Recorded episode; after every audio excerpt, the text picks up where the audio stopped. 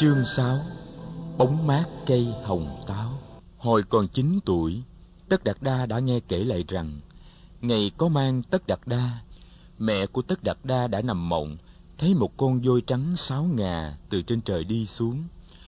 Look, Bumble knows you're exhausted by dating. All the must not take yourself too seriously and six one since that matters and what do I even say other than hey? well, that's why they're introducing an all new Bumble with exciting features to make compatibility easier, starting the chat better, and dating safer. They've changed, so you don't have to. Download the new Bumble now.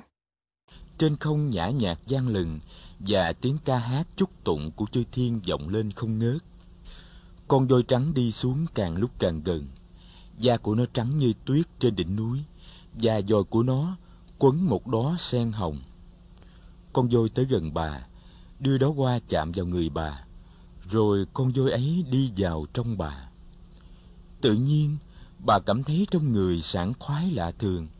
Bà có cảm tưởng rằng từ nay bà sẽ không bao giờ còn khổ đau, lo lắng, giận dữ và phiền muộn nữa. Bà thức giấc, chưa bao giờ bà cảm thấy hạnh phúc như thế. Bà trỗi dậy, những tiếng hát ca của chi thiên và nhạc trời êm ái như còn văng vẳng bên tai bà. Bà đi tìm vua tịnh phạn và kể cho vua nghe về giấc mộng. Vua chia sẻ niềm vui với bà. Sáng hôm ấy, vua dời những đạo sĩ và những thầy bà la môn nổi tiếng ở kinh đô vào cung để nhờ đoán mộng. Sau khi đã nghe kể về giấc mộng của hoàng hậu, các vị đều nói: Tâu bệ hạ, hoàng hậu sẽ hạ sinh hoàng nam. Thái tử sau này sẽ là một người xuất chúng.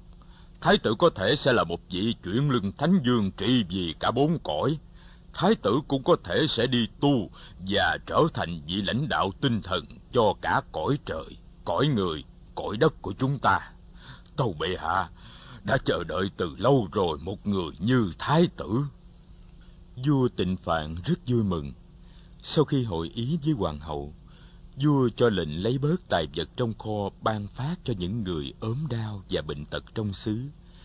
Thần dân ở dương quốc Thích Ca đều được thấm nhuần ơn đức của vua và hoàng hậu. Mẹ của Tất Đạt Đa tên là Mahamaya, người nước Koliya. Hoàng hậu Maya là một người đức hạnh. Bà thương yêu con người, nhưng bà cũng biết thương yêu các loài cầm thú và cỏ cây. Mùa xuân năm sau, đúng vào ngày trăng tròn tháng tư, hoặc hoàng hậu hạ sinh thái tử trên đường từ Ca Tỳ La Vệ về thủ đô Lam Mạc của dương quốc Koliya, quê hương của bà. Tục lệ của nước bà là người con gái có chồng phải về sinh con tại nhà cha mẹ. Trên đường đi, bà đã ghé vào nghỉ tại giường Lâm Tỳ Ni. Trong giường muôn hoa đang nở rộ, chim chóc đang ca hát vang lừng.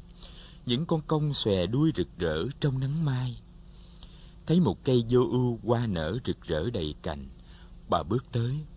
Khi tới gần cây này, bà thấy hơi lảo đảo. Bà vội đưa tay nắm chặt một cành cây vô ưu. Một giây sau đó, bà hạ sinh thái tử Tất Đạt Đa. Thái tử Tất Đạt Đa được các thị nữ nâng lên và bọc lại trong một tấm khăn choàng bằng lụa màu vàng. Các thị nữ biết rằng chuyến đi Lam Mạc không cần thiết nữa, cho nên vì hoàng hậu ra xe bốn ngựa trở về Ca Tỳ La Vệ. Thái tử được đem tắm bằng nước ấm, rồi được đặt trên giường bên cạnh hoàng hậu. Được tin, vua Tịnh Phạn lập tức vào thăm hai mẹ con. Vua vui mừng khôn xiết, mặt vua sáng rỡ, vua đặt tên cho thái tử là Tất Đạt Đa.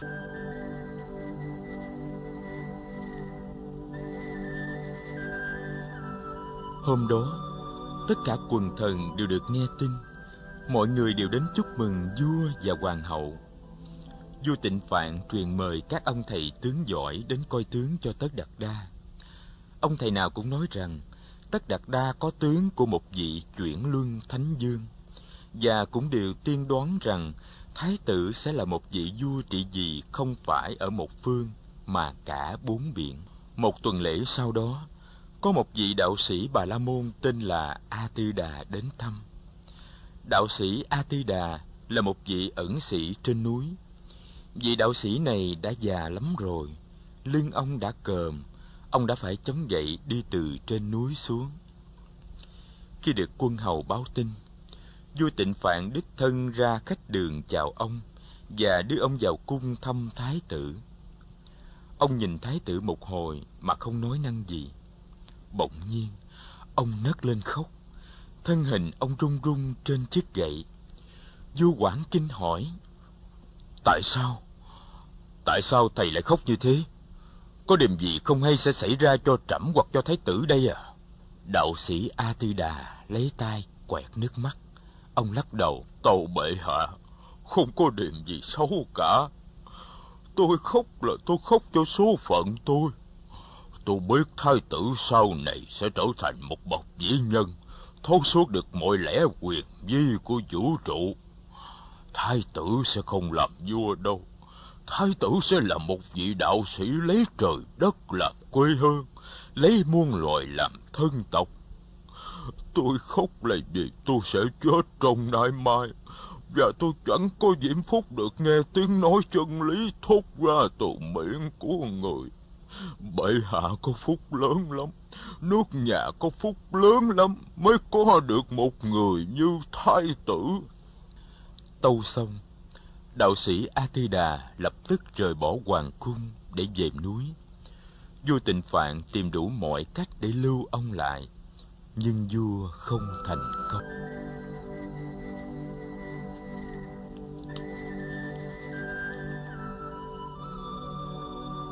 Cuộc viếng thăm của đạo sĩ A Tư Đà làm vua bâng khuâng. Vua không muốn rằng sau này Tất Đạt Đa đi tu. Vua chỉ muốn sau này Tất Đạt Đa nối nghiệp vua để làm vua và mở rộng bờ cõi. Vua nghĩ rằng đạo sĩ A Tư Đà chỉ là một đạo sĩ trong hàng trăm hàng ngàn vị đạo sĩ khác. Có thể là ông nói sai và có thể là những vị đạo sĩ khác đã nói đúng. Nghĩ như thế, vua thấy yên dạ. Hoàng hậu Ma Gia sinh được thái tử tám ngày thì mất. Cả nước thương tiếc bà. Vua Tịnh Phạn tuyển ngay em ruột của bà là Maha Ba Xà Ba Đề vào cung và đưa lên ngôi hoàng hậu. Phu nhân Ba Xà Ba Đề cũng còn được gọi là Kiều Đàm Di. Bà thay thế chị để chăm sóc Tất Đạt Đa. Tất Đạt Đa là cháu gọi bà bằng gì nhưng bà thật sự xem Tất Đạt Đa như con ruột của chính bà. Lớn lên, Tất Đạt Đa đã nhiều lần hỏi bà về mẹ. Tất Đạt Đa biết rằng vì Kiều Đàm Di thương mẹ lắm và cũng biết rằng trong trời đất có lẽ ngoài vì Kiều Đàm Di ra không ai có thể thương mình bằng mẹ của mình. Được săn sóc và thương yêu, Tất Đạt Đa lớn lên rất mau. Một hôm đang ngắm Tất đặt Đa chơi ngoài vườn ngự, bà Kiều Đầm Di nghĩ rằng đã đến lúc mình có thể dạy cho con trai đeo vòng và đeo ngọc được rồi. Bà truyền thị nữ đem đủ đến các thứ vòng và chổi để bà đeo thử cho Tất đặt Đa. Bà thử hết mọi loại vòng vàng và mọi loại chuỗi ngọc, nhưng không thứ nào đeo vào mà có thể làm cho Tất đặt Đa đẹp hơn và dễ thương hơn. Tất Đạt Đa cũng tỏ ý không thích các loại trang sức này. Cuối cùng Kiều Đàm Di nhận thấy rằng cứ để cho Tất Đạt Đa tự nhiên thì Tất Đạt Đa lại đẹp hơn và dễ thương hơn. Và bà truyền lệnh đem cất hết các thứ vòng vàng và chuỗi ngọc. Đến tuổi đi học, Tất Đạt Đa được học đọc, học viết, học vẽ, học âm nhạc và học thể thao. Tất Đạt Đa được học chung với các dương tử khác trong dòng họ Thích Ca. Tất cả đều là con trai. Trong số các bạn học của Tất Đạt Đa có Đề Bà Đạt Đa, Ca Lưu Đà Di, Kim Tỳ La. Đề Bà Đạt Đa là em chú bác của Tất Đạt Đa. Ca Lưu Đà Di là con của một vị đại thần trong triều. Kim Tỳ La là một người em cô cậu của Tất Đạt Đa. Vì tư chất thông minh, Tất Đạt Đa học rất mau chóng. Thầy dạy chữ của Tất Đạt Đa là giáo sư Vitramitra. Đề Bà Đạt Đa là một đứa trẻ thông minh đối với ông, nhưng Tất Đạt Đa mới là đứa trẻ làm cho ông kinh ngạc. ông chưa bao giờ dạy một đứa trẻ thông minh đến như thế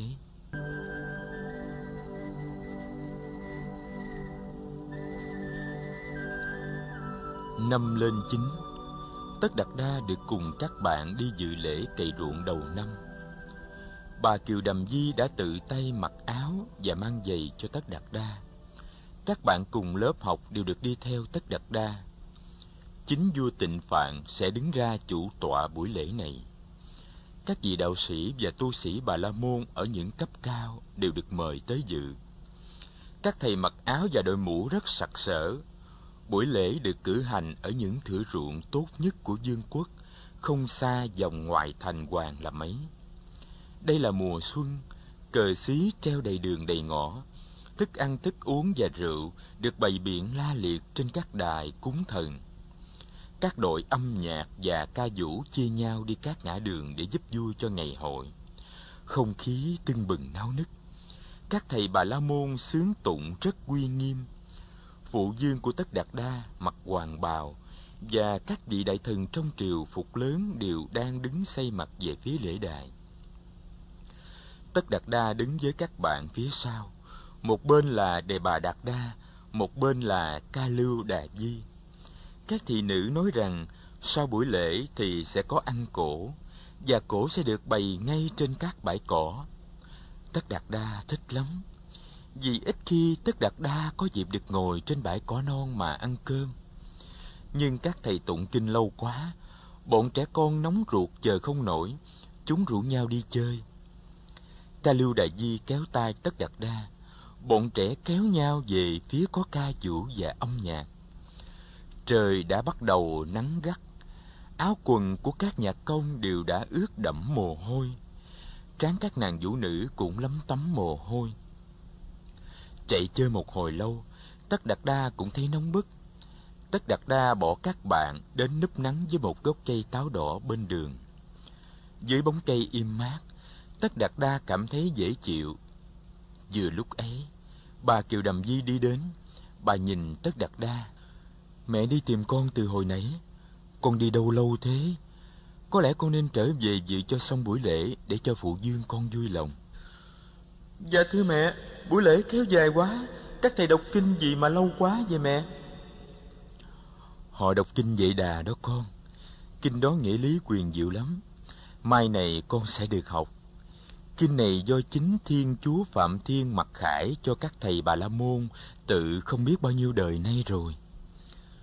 Vậy sao phụ dương không đọc kinh mà lại phải mời các thầy ấy đọc thưa mẹ? À, chỉ những người sinh ra trong dòng họ bà la môn mới có quyền sướng tán và đọc tụng kinh này thôi con à. Họ thuộc giai cấp tăng lữ. Vì vậy các nhà chính trị như phụ dương con quy quyền nhiều như thế mà cũng phải cần tới họ. Tất đặt đa suy nghĩ về những điều mà bà kiều đàm di vừa nói. Cậu lặng yên một hồi, rồi chấp hai tay lại. Xin mẹ trở lại với phụ dương con đi. Mẹ xin phép cho con được ở lại đây chơi ngồi dưới gốc cây hồng táo này, con thấy vui và khỏe quá thưa mẹ. Chiều con, bà kiều đầm di gật đầu. Bà lấy bàn tay vuốt tóc trên đầu tất Đạt đa mỉm cười, rồi trở lại lối cũ. Các thầy bà la môn đã kết thúc việc đọc kinh. Vô tịnh phạn đã bước xuống ruộng, nắm lấy cán cày. Và với sự phụ tá của hai vị võ quan, vua bắt đầu cày luống cày đầu tiên của mùa làm ruộng mới quần chúng hoan hô gian dội. Các nông dân trong vùng bắt đầu xuống ruộng làm theo vua, cày những luống đầu tiên trên ruộng của họ. Nghe tiếng hò reo, tất đạt đa cũng chạy ra đứng ở bờ ruộng. Cậu thấy một con trâu đang nặng nhọc kéo cày.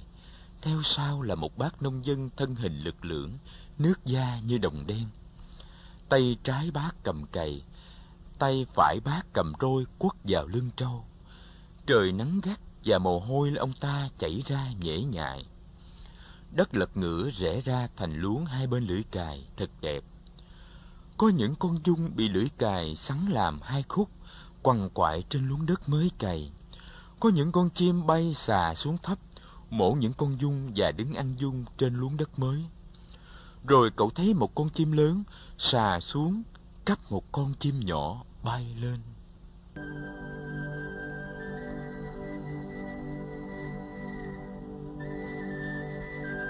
Tất Đạt Đa đứng xem mãi mê một hồi ngoài nắng và đến lượt cậu. Cậu cũng thấy mồ hôi chảy ướt trong người. Trời nóng quá. Tất Đạt Đa chạy về núp ở dưới gốc cây hồng táo. Những hình ảnh mà cậu vừa chứng kiến đối với cậu thật là mới lạ. Những hình ảnh ấy kích thích cậu. Tất Đạt Đa tới dưới gốc cây hồng táo, ngồi xếp bằng và nhắm mắt lại để chiêm nghiệm về những gì đã thấy. Cậu ngồi rất thẳng, rất đẹp và khá lâu. Khắp nơi quần chúng đã tập hợp ca hát, đàn địch nhảy múa. Có những người đã bắt đầu dọn cổ bàn trên những bờ ruộng hay dưới bóng những gốc cây. Nhưng Tất Đạt Đa vẫn ngồi yên, chăm chú vào những hình ảnh trong nội tâm. Không nghe thấy gì. Một lát sau, khi vua và hoàng hậu tới gốc cây hồng táo để tìm con, thì Tất Đạt Đa vẫn còn ngồi đó. Hoàng hậu Kiều Đàm Di cảm động đến muốn khóc khi thấy Tất Đạt Đa ngồi đẹp như một bức tượng nhỏ dưới gốc cây. Nhưng vua Tịnh Phạn thì khác. Vua cảm thấy lo ngại. Chín tuổi mà con mình đã biết ngồi trầm tư như thế, thì lời ông đạo sĩ A Tư Đà có thể thành sự thật. Phiền muộn, vua triền lấy xa giá về cung trước, không ở lại dự tiệc trên bãi cỏ với quần thần. Một đám trẻ con dân dã đi ngang qua đùa giỡn lớn tiếng. Bà Kiều Đầm Di đưa tay ra hiệu cho bọn trẻ im lặng. Bà chỉ cho bọn trẻ thấy Tất Đạt Đa đang ngồi dưới gốc cây hồng táo. Bọn trẻ đứng lại im lặng nhìn. Bỗng nhiên Tất Đạt Đa mở mắt thấy hoàng hậu. Thái tử mỉm cười. mẹ ơi, đọc kinh cũng không giúp được những con chim và những con chuông đâu mẹ à. Tất đặt Đa đứng dậy chạy đến cầm tay bà Kiều Đầm Di. Cậu nhìn bọn trẻ con nhà dân giả đang đứng yên nhìn cậu. Các em bé này cũng trạc tuổi với Tất Đạt Đa, nhưng ăn mặc rách rưới, mặt mày lấm láp và tay chân gầy ốm. Nhìn lại sắc phục của mình, Tất Đạt Đa thấy ngượng. Tuy nhiên, cậu rất ưa chơi với bọn này. Tất Đạt Đa cười và đưa tay vẫy bọn trẻ. May cho Tất Đạt Đa là có một đứa con trai cười đáp lại. Được khuyến khích bằng nụ cười đó, Tất Đạt Đa quay lại xin phép mẹ cho bọn trẻ con được tới tham dự cuộc vui trên bãi cỏ với mình. Bà Kiều Đầm Di lưỡng lự một lúc, rồi gật đầu chiều ý thái tử.